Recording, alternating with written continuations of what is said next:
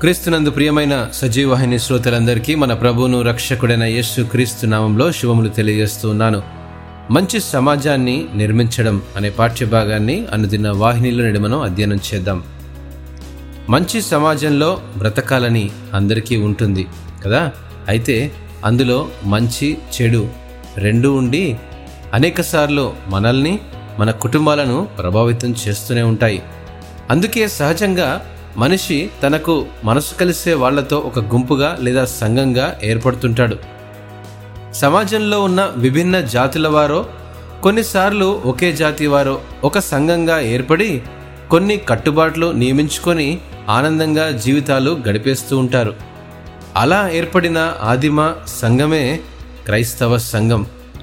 ఆనాడు యూదులను అన్యజనులను స్త్రీలను పురుషులను బానిసలను స్వతంత్రులను అందరినీ ఒకే తాటిపైకి మొదటిగా తెచ్చిన వ్యవస్థ క్రైస్తవ సంఘము.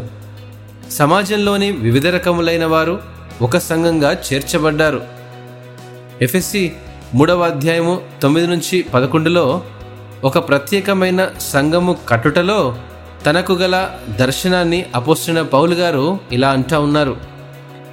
శోధింప సఖ్యము కాని క్రీస్తు ఐశ్వర్యమును అన్యజనులలో ప్రకటించుటకును సమస్తమును సృష్టించిన దేవుని యందు పూర్వకాలము నుండి మరుగై ఉన్న ఆ మర్మమును గూర్చిన ఏర్పాటు ఎట్టిదో అందరికిని తేటపరచుటకును పరిశుద్ధులందరిలో అల్పుడనైన నాకు ఈ కృప అనుగ్రహించిన అంటా ఉన్నాడు.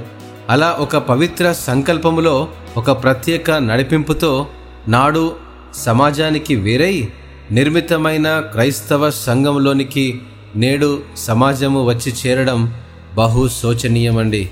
విషాదకరమైన విషయం ఏమిటంటే సంఘము వేరుగా సమాజము వేరుగా లేవు. సంఘములో లోకము లోకములో సంఘము అన్న చందానా ఉంది నేటి క్రైస్తవ్యం. మనం ఉంటున్న సంఘము తన పవిత్రతను కాపాడుకుంటేనే అది సమాజాన్ని ప్రభావితం చేయగలదు. ఒక నవ సమాజ నిర్మాణంలో ఒక భాగస్వామి కాగలదని మరొకసారి మీకు జ్ఞాపకం చేస్తూ ఉన్నాను.